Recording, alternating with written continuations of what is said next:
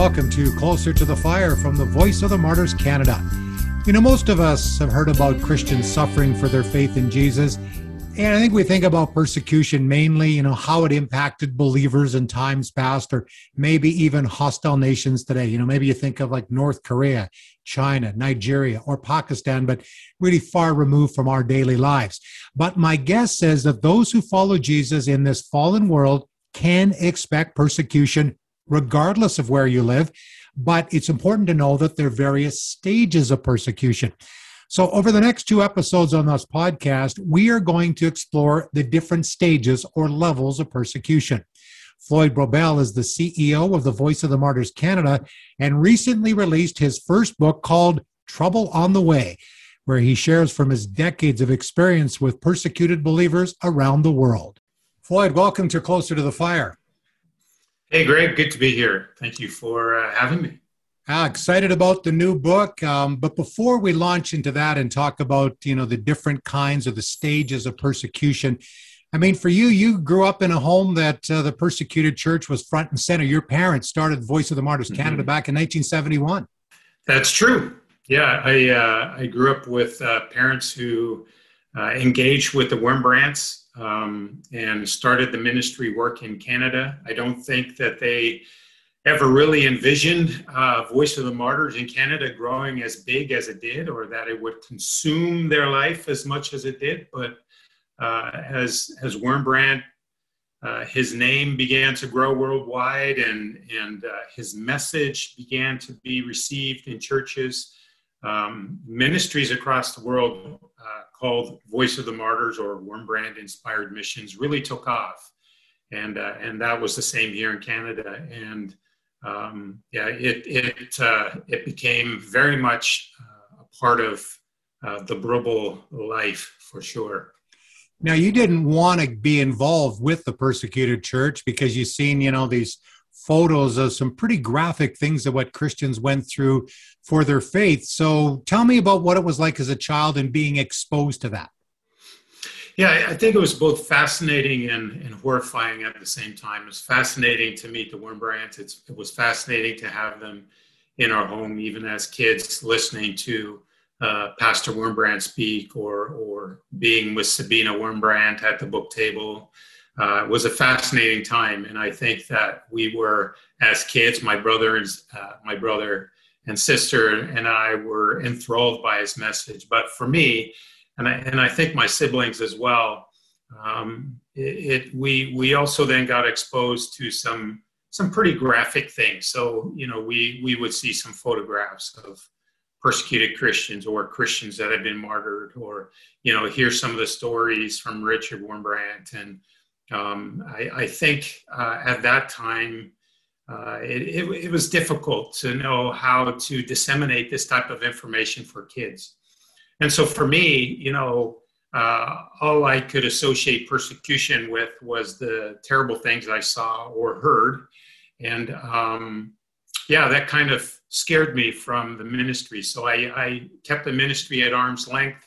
Certainly, I felt sorry for persecuted Christians, which you know we come to discover now, and and same with you, Greg, have known that's not what they want. They don't want us to pity them or feel sorry for them. Uh, but that time, I you know I felt sorry for them, and that would motivate me from time to time to pray for them, pray for persecuted Christians. But for that message, you know that uh, if if uh, if every uh, every Christian can expect to be persecuted, that was a scary thing for me to to embrace simply because I didn't understand what that what that meant and all I could equate persecution with was was the Wurmbrand stories, right? Thrown in prison, tortured horribly, and him telling stories of how pastors and and uh, Christians were were martyred or killed in prison. Um, I I just kind of at that point just uh, mentally uh, checked out, if you will. Yeah, I guess if uh, you don't have to see it, maybe it won't happen to you. But you did have personal contact with uh, Richard and Sabina Wurmbrand. And again, I think there's the generation before you and I, most of them had that personal connection with Richard. The new generation, yourself and others leading around the world. But you're one of the few, Floyd, that actually has that personal connection. Maybe not as much to Richard, but, you know, certainly Sabina. Yeah, uh, to both. Uh, Richard was also, also always, of course, very busy, and uh, whenever they were stayed at our home, uh, we got bombarded by um, many uh, Russian-speaking uh, visitors and guests, and a whole new a whole new culture opened up to us. And we our house was full of loud-speaking people, all wanting to meet Richard Wurmbrand and and Sabina, of course. Uh, but it was it was in those sometimes those quiet moments that uh, uh, we got to know Richard and Sabina. So you know they when they would leave our house and and uh, they would they would write a check to my parents and say this is for the kids. And we were always thrilled because it was a U.S. check, which means that uh, if it was $25 per kid U.S., of course, it was more Canadian. Mm-hmm. so they would always leave a little gift for us and encourage us and uh, at meetings, you know, we would listen to Richard speak, but uh, we would often be with Sabina at the book table, helping her do all kinds of things, watching her work her magic, and getting uh, the books, uh, the Wurmbrand books, into people's hands, and her bundle deals and all those things. And uh, uh, she was she was quite a force at the book table, and we enjoyed those moments with them when we had them. So what changed then, Floyd? I mean, you you grew up in St. Thomas, Ontario. Uh, you know, you go on to school, you start pursuing a career, and then in the early 2000s, uh, your heart either started to change because I remember the first time we met was at a conference out in Ontario, and you know, you were kind of in that point. I guess you know, what is God calling me to do now? You sort of were in between. Did you ever dream though that it would be the voice of the martyrs and and you know the ministry that your mom and dad started? Yeah, you know, I guess always in the back of my mind, I had a feeling that I would end up with with Voice of the Martyrs in some capacity. Um, at, the, at, the, time that you were referring to, I was I was working in a wholesale company, and I was uh, working my way up the ladder, if you will. Um, had done a number of jobs and working my way into management, and and uh, was in management and team leading in a department, and then eventually managing in a department. But yeah, I, I, received a call one day from my mom, and, and she just called out of the blue, and and she had this message that uh, a son of one of the directors uh, had been killed in a hit and run, and this was the son of Dr. P.P. Job in uh, India, who was leading a Wurmbrand ministry in India.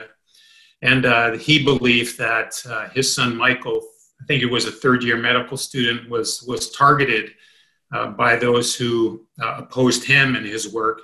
And they decided to target his son. And uh, as he was walking down the street, they, they, they ran him over with a car and, and it was a hit and run. And I think he died fairly shortly after that accident. And uh, so my mom called to tell me this story. I didn't know Michael. Of course, I knew of Michael. I knew of Dr. Job and his work in India.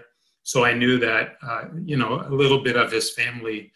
Uh, but for some reason, that, that story just, it resonated. And I, I, I equate it with like when you throw a pebble uh, in, in, a, in some water, you see, you see it make a little dent, but then the ripples become bigger and bigger. And I think that story uh, did that in my heart. It, it I, I knew that for some reason the story was registering, but then over the years, the you know the ripple effect it became bigger and bigger and bigger, and it all culminated to a point where I think in that very same conference we met, Greg, that um, all the ICA, all the VOM ministry leaders were were at a conference, and uh, you were there filming and interviewing certain speakers, and I think I was leading worship uh, for the conference. And then on the Sunday, we actually had uh, Dr. P.P. Job come and speak in our church. Right. And it was at that church service then that he started speaking about losing his son and, uh, and sharing that story. And of course, that just brought up this whole uh, effect again for, my, uh, for me. And I, I just felt the Lord speaking to my heart as, as, as uh, Dr. Job was sharing. Um, just just asking if if I was ready to follow him, and uh, and I said, yeah, I was ready to follow, and that certainly was the call that that uh, Dr. Job was giving. Are are we willing to follow, uh, even if it means a road of suffering? And and many people were responding to that call, and I was one of them. And then uh, as soon as I said, Yes, Lord, I'm willing to follow you, he, he also then said, Even if that means working for Voice of the Martyrs. And uh, there was a little bit of a hesitancy on my part, but then, yes, I said, Yes, Lord, even if it means working for Voice of the Martyrs. And so you, you just see this, this the Lord bringing it full circle yeah. uh, back at me. And, and I remember Him clearly asking me at one point, and, and again, just the Lord speaking to my heart asking me, Since when is your life about what you want? What about the plans that I have for you? What about the plans that I uh, planned for you before you were even born?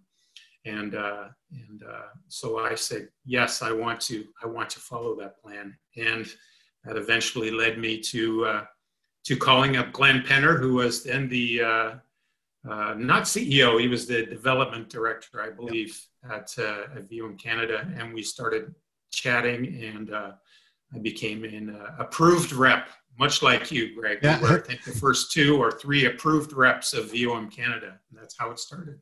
And then eventually you took a, a trip overseas. And I mean, I think one of the things, if you can get somebody overseas, it really does right. something. It'll either say, that's it, I don't want nothing to do with this, or like you and I, just got a big hook into our hearts. So, how has it affected you this past 20 years, Floyd, uh, traveling around the world, meeting persecuted Christians? Uh, because again, as a child, you had this, you know, this fear that maybe if you got too close to it, you might end up like them. But you start mm-hmm. to meet them and and hear their stories. How did that impact you?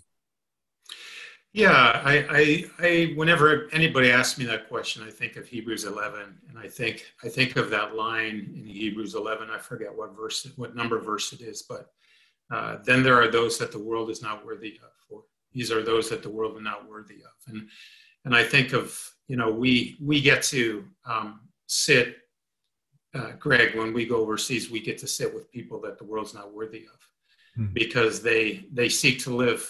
Um, their life for Jesus and they you know they don't want to necessarily suffer it's not like they're asking for persecution but if it comes it comes and they uh, they live their lives for for God and they realize that you know if they lose their life on this earth then they you know they they gain it and so they they ask us that you know their their number one prayer is that we pray that they would remain faithful to their Lord and Savior and uh, time and time again when you meet and sit with with uh, persecuted Christians and they tell their stories of hardship. I mean, that's the general theme that comes out. And how can you not be impacted and motivated by that? You know, when you hear stories of of forgiveness, of uh, of people, you know, sometimes working working through forgiveness for some of the hard things and and persecution that they went through. And, and oftentimes, though, we hear stories where where forgiveness is instant and it's just simply because of the road that they've walked that that they've they've they've entered into uh, this relationship with Jesus. Many of them converting to Christianity, leaving their former religion, and so they they come to Christ knowing that there's a cost to pay, and uh, and so then when things happen, they're not caught off guard by the persecution that comes their way, and so.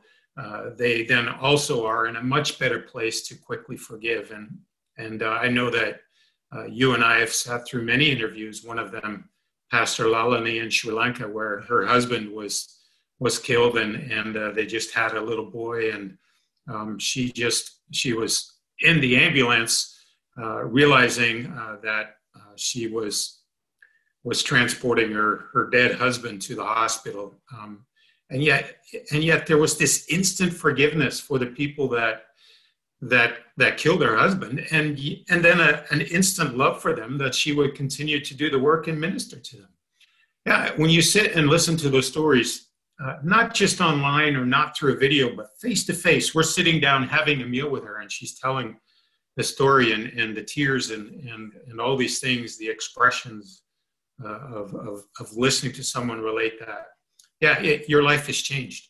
And uh, and you realize that uh, there's so much that we can learn uh, from these people more than maybe even a sermon could ever teach us because it's real. It's it's sometimes we we get we hear people in in their most rawest moments where they share. And and you know like tortured for christ i think one of the powerful uh, elements of that book is that it, it's raw richard wurmbrand was was ransomed out of romania and i think he spent the first three days in, in his freedom writing that book. It's raw, it's real, and it, it, it cuts it cuts to the heart with some of the things that he says. And same with the testimonies of those that we we we hear.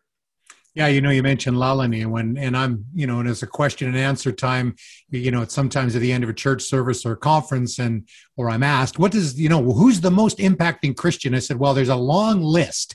You know, oh, there's yeah. Kelly in Colombia. There's you just, yeah. I mean, the list go. Mrs. Kim in North from North Korea, but Lalani yeah. from Sri Lanka is, you know, right up there. It's just an amazing story. So, for 20 years, you have been involved with the Voice of the Martyrs. Uh, you're now the CEO of the ministry, and you've written a book called Trouble on the Way. And I know this has been brewing a long time, and our good mutual friend, Dr. Eric Foley, Voice of the Martyrs in Korea, good friend of ours, kept encouraging you to write it. So finally, you started to work on it and you started to formulate the thoughts. So when you sat down and started to write Floyd, what was the goal of the book? Yeah, I think I think well, first of all, uh, I was I was I had a different book in mind, and I started to write uh, with that book in mind and the theme of that book. Uh, but as I opened up this this book and really started uh, the introduction, uh, wrestling with with persecution, uh, I just realized that the, that this was the book. Trouble on the Way was the book that needed to be written, focusing on the persecution scale, the you know the the levels of persecution or the degrees of persecution that we see. Um, but my heart and my hope was that i would be able to uh, primarily address an, a western audience not not acquainted with with persecution. So so as a kid you know you heard my story how i struggled with understanding persecution and and then being blessed to be able to join vom and, and sit with people like glenn penner and uh, who wrote uh, In the Shadow of the Cross, the theology of persecution and discipleship, and then and then take those elements and, and see overseas and, and meet firsthand persecuted Christians, how they are practically living out their faith and how they're dealing with the different levels of persecution that come their way. Um, and then looking to us and, and looking at me in the West and say, I am so woefully unprepared for anything that comes my way. And, uh, and I started looking at our, our persecution scale that starts with with ridicule and, and works its way through the varying degrees, you know, harassment, defamation, uh, moving to more of the hostile forms of persecution with imprisonment, torture, right to martyrdom. Um, and, and thinking, how, how can I write something? How can I convey uh, to people like me, you know, Christians in Canada or in US, wherever they are, um, that that are grappling with what does persecution look like for me? You know, because we read in the Bible, um, like like we know that one in, in Timothy, right? That that that we hear everybody or everyone that seeks to live a godly life in Christ Jesus will be persecuted. And we're trying to get our heads around that fact. Yeah. What does that look like? And I think sometimes we we think that uh, persecution is is is only the hard things that come right? So it only starts when it, it when you get imprisoned for your faith or when you get tortured or beaten up right? We don't think some of the lighter stuff as a form of persecution but then on the other scale you get people that call everything persecution Right, and I uh, just uh, interject. Yeah, I was just going to interject. Like, I mean, I mean, one of the things that Glenn Penner had said is if you make everything about persecution, right. then it diminishes persecution. Now, right. if somebody is sick, well, that's not persecution right. or going through financial difficulty, unless the reason you're suffering that financial difficulty is because you are a Christian. So I think Glenn, I, I mean, Glenn was an, as a brilliant theologian. He got, I know he got you and I thinking a lot what yeah. is true persecution so i think we if we don't have that sort of that grid and there's you know things that have been happening in canada over covid and you know, we won't get into that too much because if you want to hear a podcast don hutchinson who is a lawyer right. we discussed that on a previous closer to the fire episode but we do have to work through what the bible says so let's mm. start off with ridicule um, from your book because i think a lot of people could say oh yeah okay i'm a christian and okay i don't i don't go through what they go through in pakistan. That's right. true but that doesn't mean you're not being persecuted. So ridicule is right. kind of where it starts. So go ahead. Yeah so i so i think that's an interesting place to start because I, I don't think most people would see ridicule as persecution. But if you think what what is the intent of persecution and what is the intent of the persecutor right The intent of persecution and the intent of the persecutor is to shut down Christian witness or destroy Christian witness, right? Mm-hmm. Now, sadly, for, uh, for many of us in the West, ridicule is, is a form that does it for us. Now, ridicule is a, is a, can be a constant, ongoing thing, right? And so we, we, we don't want to necessarily say it's a lesser form of persecution um, because it can be just as effective as, as some of the more extreme forms of persecution that come our way, right? And so I don't think at the end of our life we're going to come and say, well, you know, uh, I was I wasn't really as persecuted as as that person, so I'm not as good, right? I don't think our the level or the amount of persecution that we face in life is what counts. It's our faithfulness right. in the midst of whatever opposition we face that matters. And so for the West, I think many of us have to grapple with being uncomfortable and being willing to be ridiculed for our faith, right? Um, and so, how is ridicule being effective? I think it's effective because many Christians want to live a private faith. You know, we're told that faith is meant to be private. And yet, the Bible teaches us that we are to go into all the world and preach the gospel and make disciples. Well, how can you do that if your faith is private, right? So when we step out, when we talk to our neighbors or when we we you know we meet people in the street or we engage people in our sphere of influence or community uh, and what we may call uh, you know whether we're we're just having conversation uh, saying oh yeah i'm a believer uh, I'm, i go to church i'm a follower of jesus or we engage in more active forms of evangelism uh, ridicule often comes our way. We get people that sneer at us. We get people that laugh at us. We get people that would make fun of us. And and for us, uh, you know, that's uncomfortable for us. And and and sadly, for many of us, that's enough to say, no, I won't engage in that unless I know it's safe. Well, yeah. persecution then under, under ridicule has done its has done its work. Right, and I know at the well, even in the communist world, okay, you just keep it, you know, private. It, you know, even right. here in Canada, until you know maybe twenty years ago, it was okay. And if you're a Christian, I mean, there's lots of churches, and I mean, there's still lots right. of churches, but uh, you know, people were a little bit more open in sharing their faith. But I think that this whole ridicule thing, to me, and again, that's where you start, is very applicable to here in Canada. Uh, and again, where, where Paul is talking to his understudy Timothy, you know, again, if you desire to live a godly life in Christ Jesus, you will be persecuted. So is that a tie in there then, Floyd, that a, living a godly life in Christ Jesus is proclaiming the gospel? Yeah, I think I think uh, our friend Eric Foley says it best, right? That uh, um, persecution uh, is a result of faithful witness, and if we are faithful witnesses, and and again, uh, martyrs for Christ. That means a willingness to lay down our lives and to lay down and die to self, and and also being willing to uh, face, you know, uh, uh, death as a result of being a witness for Jesus.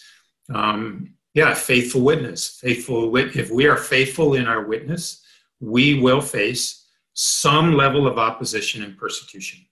And when I say opposition, I I, I, don't mean to um, uh, separate the two. I, th- I, think they can be one and the same. Yeah. Now, in your book, uh, you use uh, a fictional character in one sense, but it is a culmination of all different right. kinds of persecution. And next week we're going to talk, you know, about torture and imprisonment, and then ultimately martyrdom. And so, in your book, though, you have this fictitious character again but it's kind of based on real life people. Because I, when I started reading it, I said, Floyd, who are you talking about here? Because I'm going, right, I think right. this is this country and this country. So what you did right. was you use that character to weave in the various kinds of persecution because you wanted to to bring an element to it. And I tell you, I got really hooked into the character. And uh, I mean, oh, good. You, you, did a great job on it, and I was feeling the emotion. Uh, mm. And even though I knew that, okay, you know, but then I would think about people that I'd met and the situations that they were going through. So I love the way you weaved it together. So we start with ridicule. Many Canadians, uh, those in the West, can understand okay if I proclaim Jesus that I might go through some difficulty. Then you move on to harassment.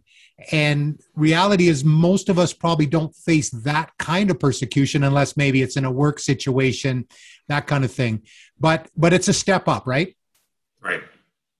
Yeah, that's right, and and we'll see that that uh, um, and sometimes those things can happen very quickly. You can move from ridicule to uh, discrimination to defamation to harassment quite quite quickly. You could even do it, and maybe in the same uh, uh, um, time of of uh, opposition, if you will. Um, yeah, so so the harassment level really does intensify the situation, and I think I think uh, we would feel that as well. And so you can think about, uh, for example, if you're out on the street, let's say you're you're evangelizing, you've decided that you're going to, or you're going to go house to house and hand out, gospel tracts, and so you do that, and you might get to one house and you hand a tract to someone, and he begins to laugh and scoff and and and call you names, and and maybe as you enter that conversation, uh, you you might you might feel some words that are are, are discriminatory towards Christians, uh, uh, and then you might you might quickly, depending on the person, could easily boil over to some form of harassment where, you know, they they know who you are or they know where you live and they, you know, they they uh, they elevate their game, so to speak, and uh, maybe uh, um, send you send you hate mail or or get a hold of your email and bombard your you know with emails or uh, uh, drive by your house. Uh, always, when they're driving by, they have a threatening look on their face or an angry look on their, or when you meet them in the street or things like that. So that really does bring a whole new level of intensity to, you know, the opposition that you are facing because of the gospel. But again, I think that um, I think these are very real things that can happen in Canada. Uh, I think that uh, we should be prepared. I, I uh, there's this one quote that that uh, a ministry partner told me said that you can't be caught off guard by anything you anticipate. And I don't think that in Canada we anticipate as Christians. We don't sit down and think about uh, the consequences of uh, our faith and living out our faith uh, and and anticipating the things that can come our way. And I think that's Richard Wurmbrand always bemoaned that fact as well, and he wrote a little book called Preparing for the Underground Church. And he talked about how the different ways that we can prepare uh, and anticipate some of the struggles that would come our way, uh, because we do need to be ready. And I think that uh, in Canada, I think many Christians, and I think maybe that's what with the whole COVID thing um, and, and some of the restrictions that we're seeing in the church, maybe maybe some of the backlash we're getting there from churches is that they they are starting to sense that um, hey you know the canada i grew up in is not the same same country. You know the freedoms that i enjoyed as a kid or that we we felt that we had as christians it, it just doesn't seem to be there or they're slipping or they're eroding.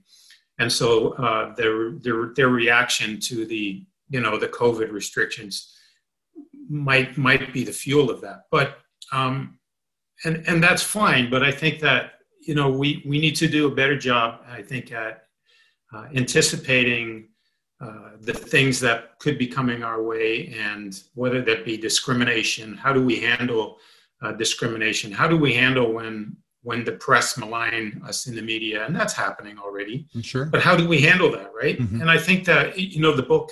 What I try to do in the book is is to look also at well, how did Jesus handle these things?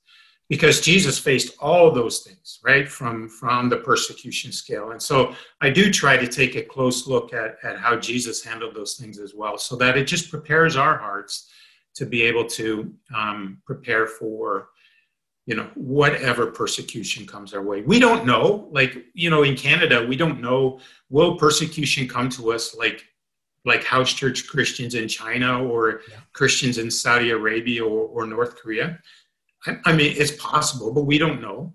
But I think I think we need to be prepared for um, any type of persecution that comes our way. Yeah, and, th- and a good point that Don Hutchinson made, uh, you know, as he was talking about as we were, you know, this just situation with this pastor in Alberta and other churches that have chose to meet at full capacity here in Alberta when you could have 15% in, at the time of this uh, interview that we're doing now.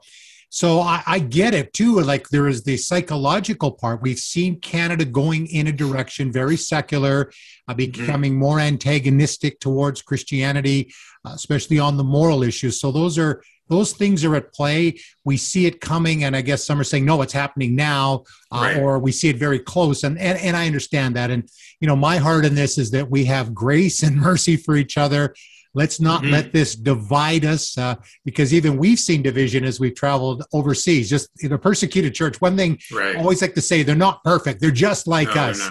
So, okay, yeah. I want to just go from your book here. And again, I would encourage people to get it uh, Trouble on the Way. So, we talked about ridicule, which means to deride, make fun of, or mock, harassment, to disturb, pester, trouble repeatedly. And in some cases, uh, you know, as you were talking about, things come to mind.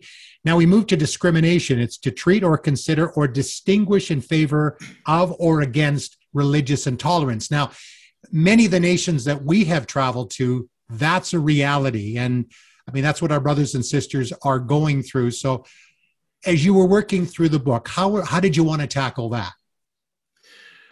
Yeah, so the discrimination part is is it becomes real problematic for uh, Christians because they find that um, uh, much of the uh, majority of society actually starts to believe the disinformation that has been spread about Christians. So, uh, for example, in in in uh, in some countries, Christianity is tied to the West because of colonialism, and so they say Christianity, and then it will be propagated throughout the media, throughout you know whatever whatever other sources there are, certainly through their through the majority religious communities that you know Christianity is a Western religion and therefore it has no real ties uh, to our country or to our you know to a citizen of our country, whether it be Pakistan or Sri Lanka, whatever country that is. Christianity often, like a country like India, you know, and right. modern modern day Pakistan, a part of that actually has a history of St. Thomas, one of Jesus' disciples. So right. this American thing uh, or Western thing just keeps being brought up, but we go, no, it's not. Maybe the version right. of Christianity that Christianity in these, it's not, we're trying to impose a, this foreign religion. It's something that's been there for 2,000 years in many cases. Yeah, that's right. And I think in many of these countries, the regular citizen may not know the, necessarily the history of their country in terms of, of, of the religious of movements that have come through their country, and certainly with Christianity. Uh, but but they would they would certainly know more about colonialism, and they would certainly know about the missionary movement that came as a result of, of colonial activities. And uh, now, having become independent and gained their independence, uh, they they then want to find their own identity, and often, of course, people find their identity in their religion. And same with countries, right? Um, and so many of the governments would say that they would, um, you know, they adhere to uh, uh, freedom of religion as found in the Universal Declaration of Human Rights. But but to say one thing and then to practice is a whole whole other thing, right? And and then the issue that Christians have is is that with this disinformation that comes in, then society begins to accept those things as true and then once society accepts those things as true, discrimination sets in, and Christians find that they have no real voice anymore to, to counteract some of the disinformation that is out there. And I think maybe that's a bit of the concern that Christians have in the West, right? That they certainly find that there is a lot of disinformation about the Christian faith, evangelicals or whatnot.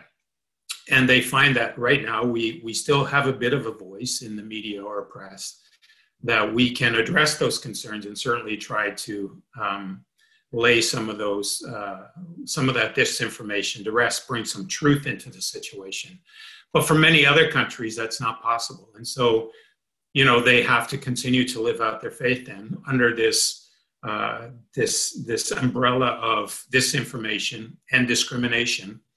And what does discrimination look like? Well we know in pakistan for example that um, you know most christians are relegated to they're they're in cycles of, of poverty and and uh, don't have access to quality education and so they're relegated to you know cleaning homes or garbage garbage collectors or sewage cleaners or street sweepers right Uh, in Iran, you know, it is illegal for you to have any rank if you're a Christian of authority uh, in in the army. Uh, and you can't uh, rise to certain levels uh, politically as a Christian. And so we see that discrimination coming in, in, in many other countries as well, where the same rights that are available to regular citizens are not available to Christian communities. And I have to say, uh, other religious minorities in those countries suffer as well. When we think of communism, you know, Richard and Sabina wrote that not only Christians thrown in prison, you know, other religions, you know, whether they were whether they were Buddhist or Muslim, uh, practicing Buddhists or Muslims, they were also thrown in prison, right, under those systems. And so other religious minorities suffer as well. Right, and we see that even with the Uyghurs in China. So then discrimination leads into defamation and what and and your explanation here is to communicate false statements about a person that injures the reputation of that person. And we see a lot of that floyd as we've traveled. Yeah that's right. And uh, it, it's hard to once once that sets in that's hard to shake off. And i think that um, i think that the best way that you counteract that is is as we see them doing they just continue to live out their lives. You know it's interesting um, in in some of these countries uh, when there's a natural disaster that happens. Government agencies will contact Christian organizations and churches first because they know that they will be the first to respond uh, with acts of of, uh, of humanitarian aid and acts of service and love because they do love their country and they love their fellow men and so that's how they serve and and yet there's this stigma attached to them um, that they can't shake. And so, how do you shake it? Well, you continue to do the work of the Great Commission, right? In the spirit of the Great Commandment, you continue to make disciples. You continue to pay the price for uh, reaching the lost, and you do it in a spirit of, of loving God and loving your neighbor. And that is an effective tool, right? It is done and watered with prayer, and uh, and they go out and they make disciples. And it's interesting to note, right, that uh, while we uh, Christians in the West often celebrate our freedom, our churches are in decline. And yet, in countries where Christians are facing these things, even even that where they are defamed and and you know they're they're called all kinds of names and and uh, and and you know they face such discrimination. The church is growing; it's booming; it's it's exploding in some yeah. And that's just such an amazing thing and a testimony to what happens when you when you follow the biblical commands to be faithful in your witness and and trusting God to continue to supply your needs. Again, as you mentioned, they're not perfect and and uh, and they make mistakes yeah. and uh, they fight with with unity issues just like we do. But at the end of the day, they they are faithful in their witness and active, and I would say active witness uh, public witness of Christ, and uh, and the results are are clear. Okay, we're going to leave it right there with Floyd Brobbel, but I promise that next time we will continue this discussion on the levels of persecution. And I hope that this is helping you to understand that, you know, as a follower of Jesus, we are going to have opposition. So next time we're going to look at detainment, torture, and martyrdom. And what does martyrdom look like? Is, is that beyond dying for your faith? We'll explore that next time. By the way, if you'd like to get a copy of Floyd's excellent book, Trouble on the Way, Persecution in the Christian Life, you can go to vomcanada.com slash trouble. That's vomcanada.com slash trouble. Well, thanks for joining me. And remember, the closer you are to Jesus, the closer you are to the fire.